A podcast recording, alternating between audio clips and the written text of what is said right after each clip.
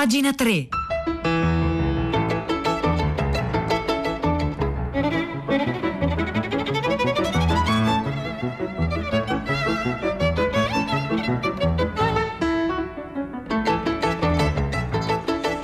Buongiorno, buongiorno, un caro saluto da Edoardo Camurri e benvenuti a questa nuova puntata di Pagina 3, la nostra rassegna stampa delle pagine culturali dei quotidiani, delle riviste e del web.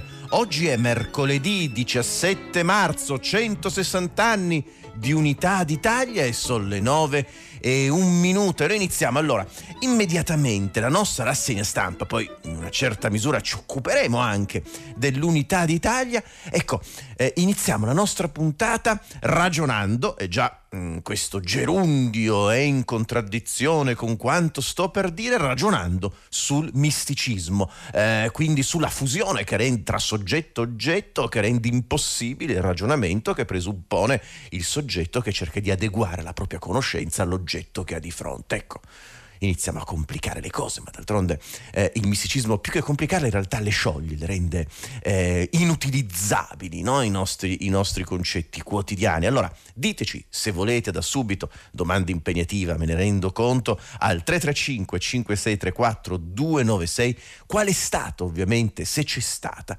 eh, l'esperienza mistica della vostra vita, cioè il momento in cui, senza arrivare ovviamente ehm, a San Giovanni della Croce, ma insomma qual è, qual è, stato, se c'è stato nella vostra vita un momento in cui avete avvertito ecco, qualcosa di mistico, di epifanico, ditecelo al 335 5634 296.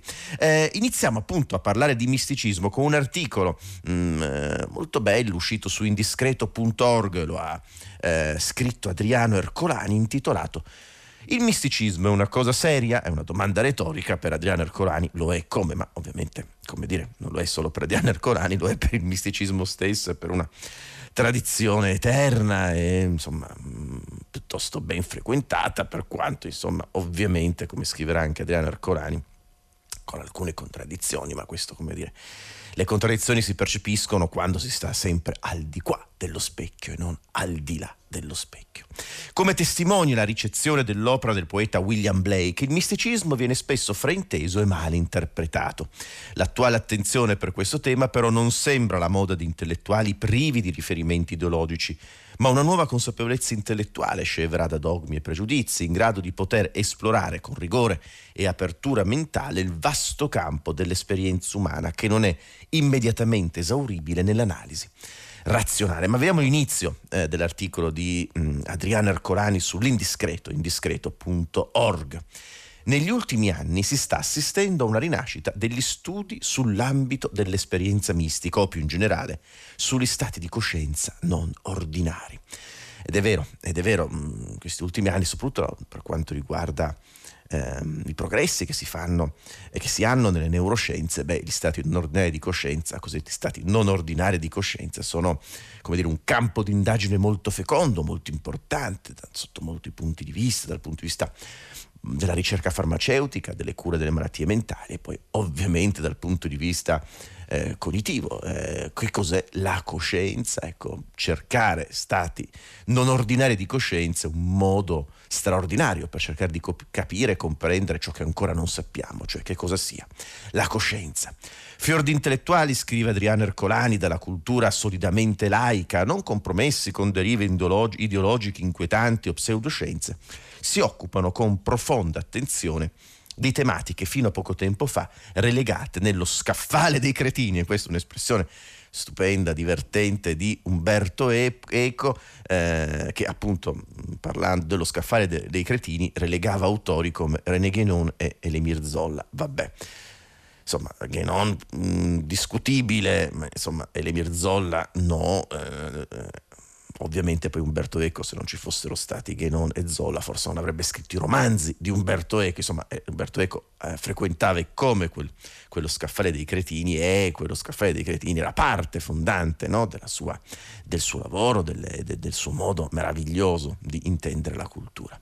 Sembra, scrive Adriano Ercolani, di essere finalmente giunti a uno sguardo equilibrato e consapevole su materie ed esperienze che per la loro natura intrinsecamente sfuggente all'analisi razionale finora erano state poste al centro di visioni contrastanti e in egual modo confuse.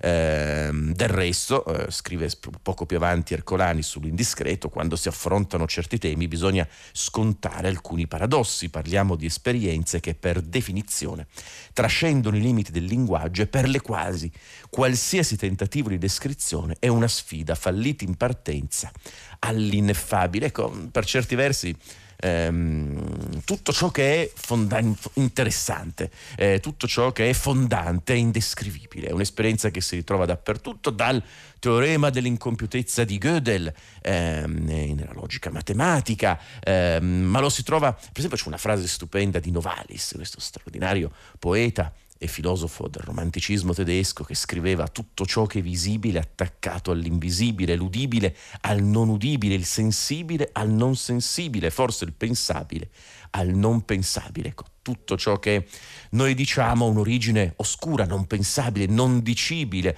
Martin Heidegger si interrompe, interrompe a scrivere Essere tempo, il suo capolavoro filosofico, perché per andare avanti diveniva mancare il linguaggio e la conclusione del Tractatus di Wittgenstein, con quella frase famosa, spesso citata a sproposito, su ciò, virgola, di cui non si può parlare, virgola, bisogna tacere, metto quelle due virgole che sono importanti, eh, ecco, tutto si fonda su questo non dicibile, su questo spazio mistico che rimane eh, che rimane aperto, dischiuso e che rende possibile poi successivamente con una perdita di senso il discorso di senso. Vabbè, ma insomma, poi qui Andrea Arcolani in questo articolo sull'indiscreto.org cita Allen Ginsberg cita da una parte come la deriva mistica sia una deriva che si sia poi realizzata con aspetti di destra, estrema destra, altri di estrema sinistra, insomma cerca eh, di utilizzare ovviamente concetti della, della, della, vita, della normalità per poter spiegare l'inspiegabile, per poter spiegare quell'uscita dal mondo. E poi l'articolo, un mm, interessante eh, approfondimento della figura di William Blake, una figura chiave, scrive Adriano Ercolani sull'indiscreto, per osservare questa duplice lacerante deformazione spirituale, quella di William Blake, non solo poeta, pittore, incisore. William Blake è stato anche è stato uno dei più grandi filosofi moderni a patto di conferire al termine il valore di eh, amante della sapienza, un gigante del pensiero e della visione. Eh, definito per l'appunto William Blake il più grande poeta gnostico d'Occidente, lo gnosticismo è una cosiddetta eresia cristiana dei primi secoli d.C., in cui si, si, univano un po' di elementi sapienziali greci, eh, neoplatonici, insieme appunto alla rivelazione cristiana. Ehm, ovviamente poi c'è, c'è, tutto un ragionamento interessante di Ercolani su come la figura di William Blake, colui che è andato al di là delle porte della percezione, sia stato raccontato, interpretato, come il suo misticismo sia stato visto eh, con sospetto e nello stesso tempo con ammirazione. Ma insomma vi segnalo questo eh, bell'articolo di Andrea Ercolani che possiamo leggere sull'indiscreto.org che ci porta a ragionare sull'esperienza mistica come esperienza fondante. Allora, al 335 5634 296 se volete raccontateci quando è stata e qual è stata la vostra esperienza mistica.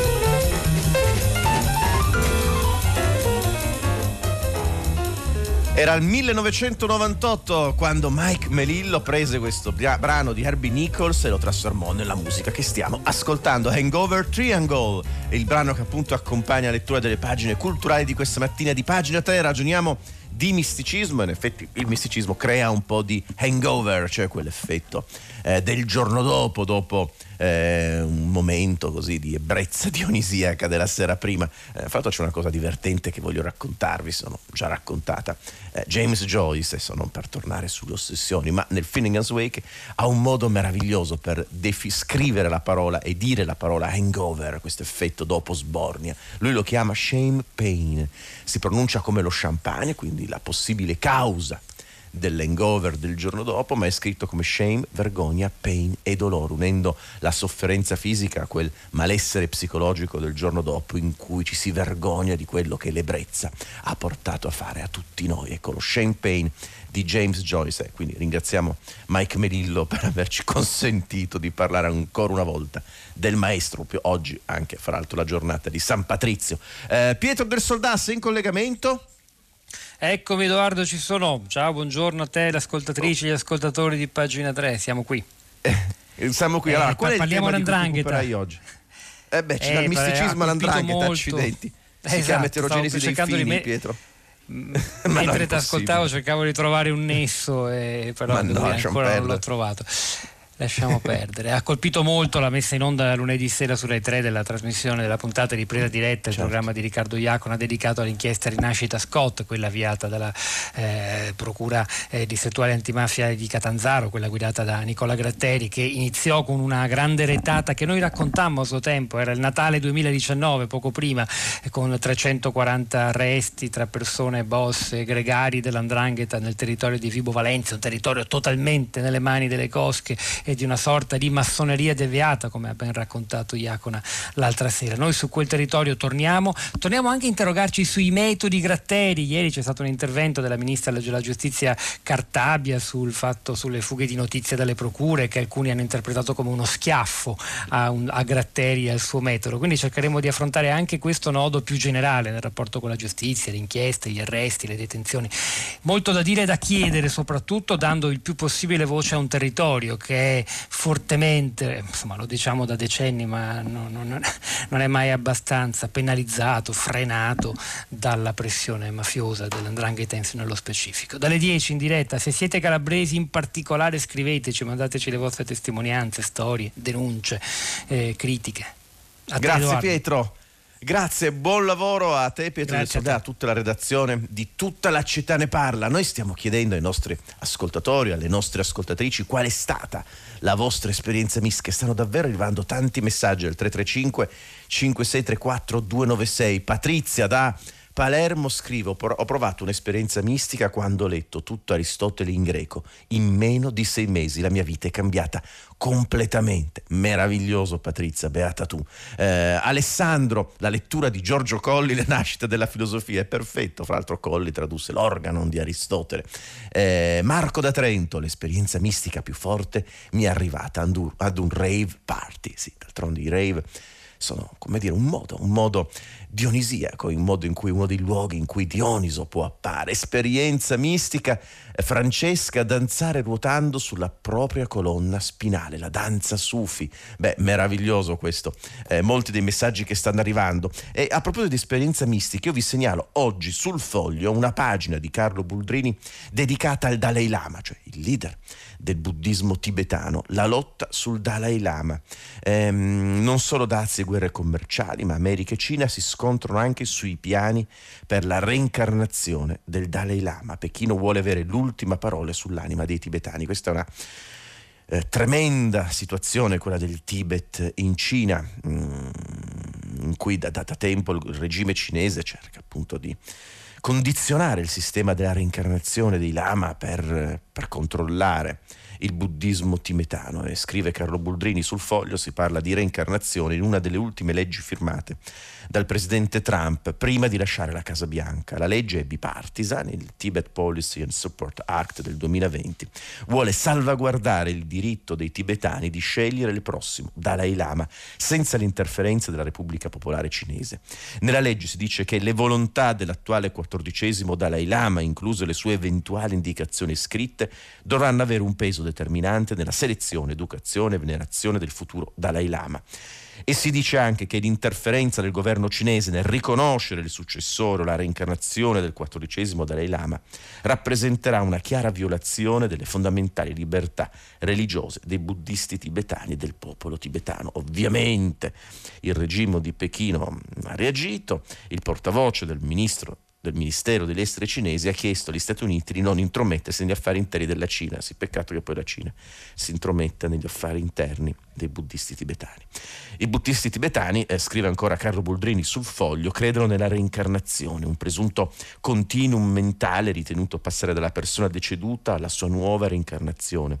Nella gente comune queste reincarnazioni avvengono involontariamente, sono la, seguenza, la conseguenza del karma accumulato in vita per i lama tibetani, cioè per i monaci, che hanno raggiunto un elevato grado di realizzazione spirituale la rinascita è invece diversa. Questi lama possono decidere quando e dove reincarnarsi e sono coloro che in tibetano vengono chiamati tulku e in cinese uofo, cioè i Buddha viventi. Ecco, ehm, il governo, il regime cinese vuole decidere eh, quale sarà la reincarnazione dell'attuale Dalai Lama. Forza Tibet!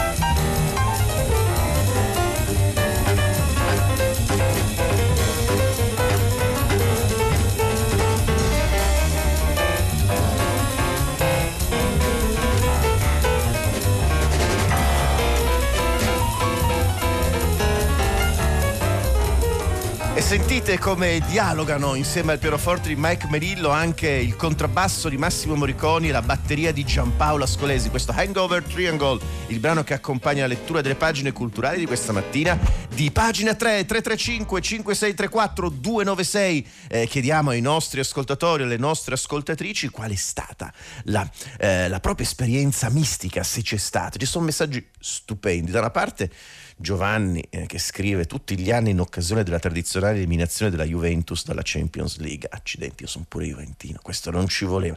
Ma altri messaggi tipo il cielo si era fatto basso, i contorni del corpo indefiniti, ho sentito l'odore una, della casa di una cara persona che se ne stava andando, come ho appreso dopo, così ci scrive un'ascoltatrice o un ascoltatore. Ehm, da non cretente, scrive un altro ascoltatore, quando osservo i dipinti religiosi. E qui ti ricorda anche molto dell'esperienza mistica che ebbe Aldous Huxley, eh, ne parlava Adriano Ercolani nel suo articolo eh, sull'indiscreto, ma eh, vorrei continuare alla ricerca di queste esperienze mistiche perché l'esperienza mistica è un'esperienza che chiunque di noi ami la lettura, beh, conosce. Eh, quando si incontra un libro eh, straordinario, beh, si viene rapiti, trasportati in un altro mondo, è più reale il mondo del libro che stiamo leggendo, dentro il quale siamo rapiti, che è il mondo nel quale ci troviamo per caso essere e che non abbiamo scelto di abitare, mentre il libro o ci ha scelto o l'abbiamo scelto.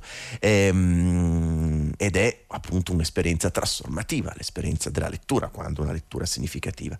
A proposito di questo, su minimetmoraglia.it eh, ecco, mm, troviamo una lettera dell'agosto del 1926 di Cesare Pavese, di Cesare Pavese una lettera al suo maestro, al suo insegnante al liceo d'Azeglio di Torino, Augusto Monti, una figura meravigliosa, quindi una lettera di Cesare Pavese, giovane che si congeda, saluta da questo professore, lo ringrazia per tutto quello che eh, Augusto Monti ha rappresentato una figura straordinaria dell'antifascismo, il maestro insieme a Pavese, di Norberto Bobbio, di Massimo Mila, di Leone Ginsburg, di Giulia Inaudi. Ecco, sentite questa lettera meravigliosa di Cesare Pavese che fondamentalmente è un inno all'esperienza mistica della lettura eh, sono giunto, scrive il suo maestro Pavese, a frequentare quei tali posti raccomandati da Catone. Non faccio per dire, ma la lotta è stata dura, l'ho vinta e tutta una parte nuova di mondo mi si è rilevata, rivelata.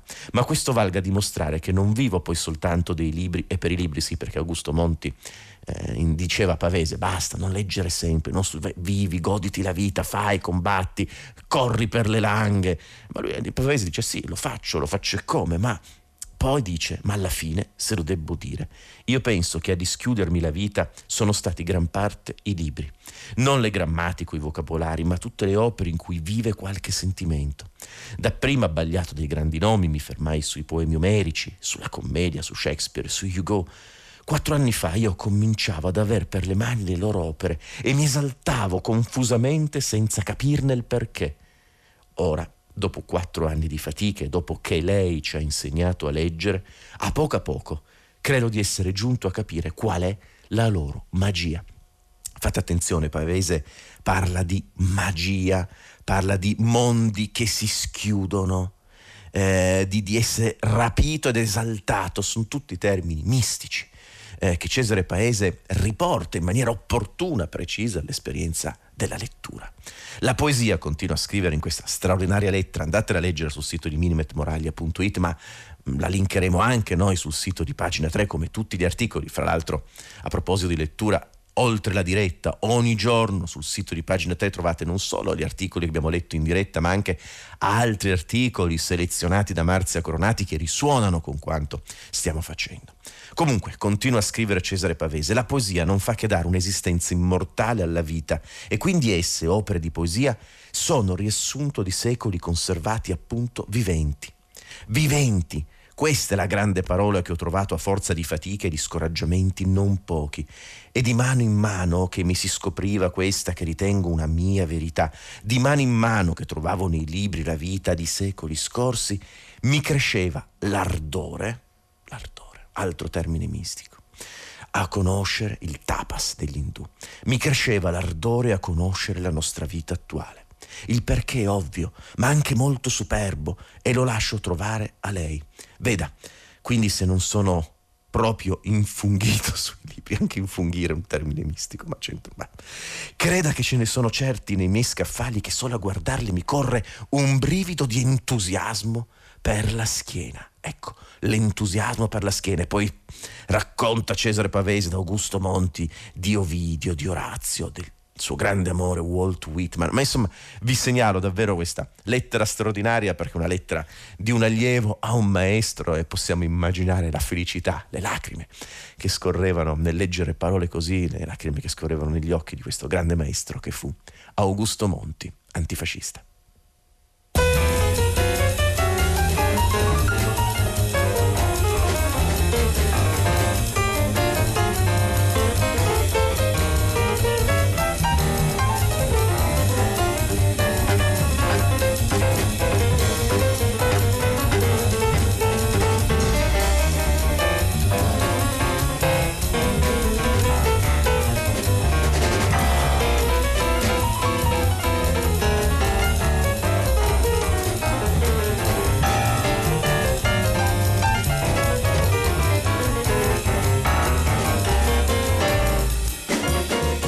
335 5634 296 molti molti messaggi arrivano questa mattina per raccontarci eh, le vostre esperienze mistiche.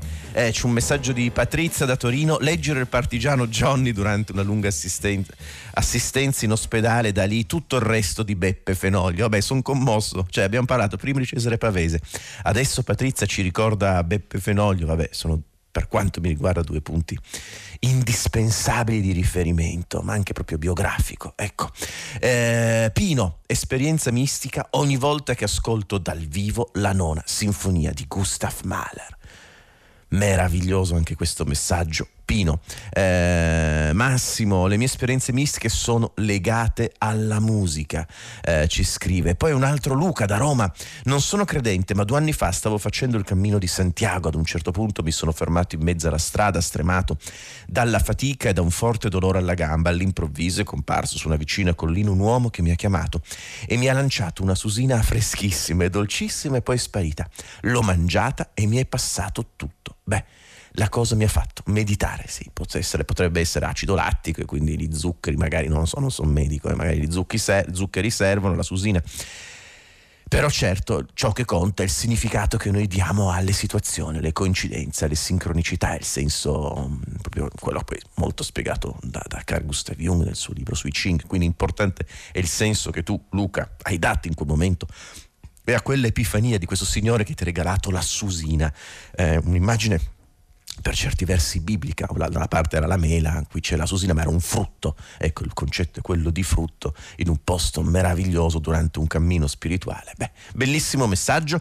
Eh, noi continuiamo la nostra rassegna stampa. Vabbè, siamo nel golfo mistico per certi versi tra musica e misticismo, ma insomma, golfo mistico per, per, una specie di associazione mentale analogica e quindi mistica mi viene in mente Giuseppe Verdi eh, oggi sono 160 anni in cui insomma della nostra unità d'Italia e oggi molti giornali ne parlano. Vi segnalo sulla, giustamente, vi segnalo sulla stampa un'intervista di Mirella Serri a Lucio Villari, uno dei più importanti storici italiani, eh, docente di storia contemporanea all'Università degli Studi di Roma 3.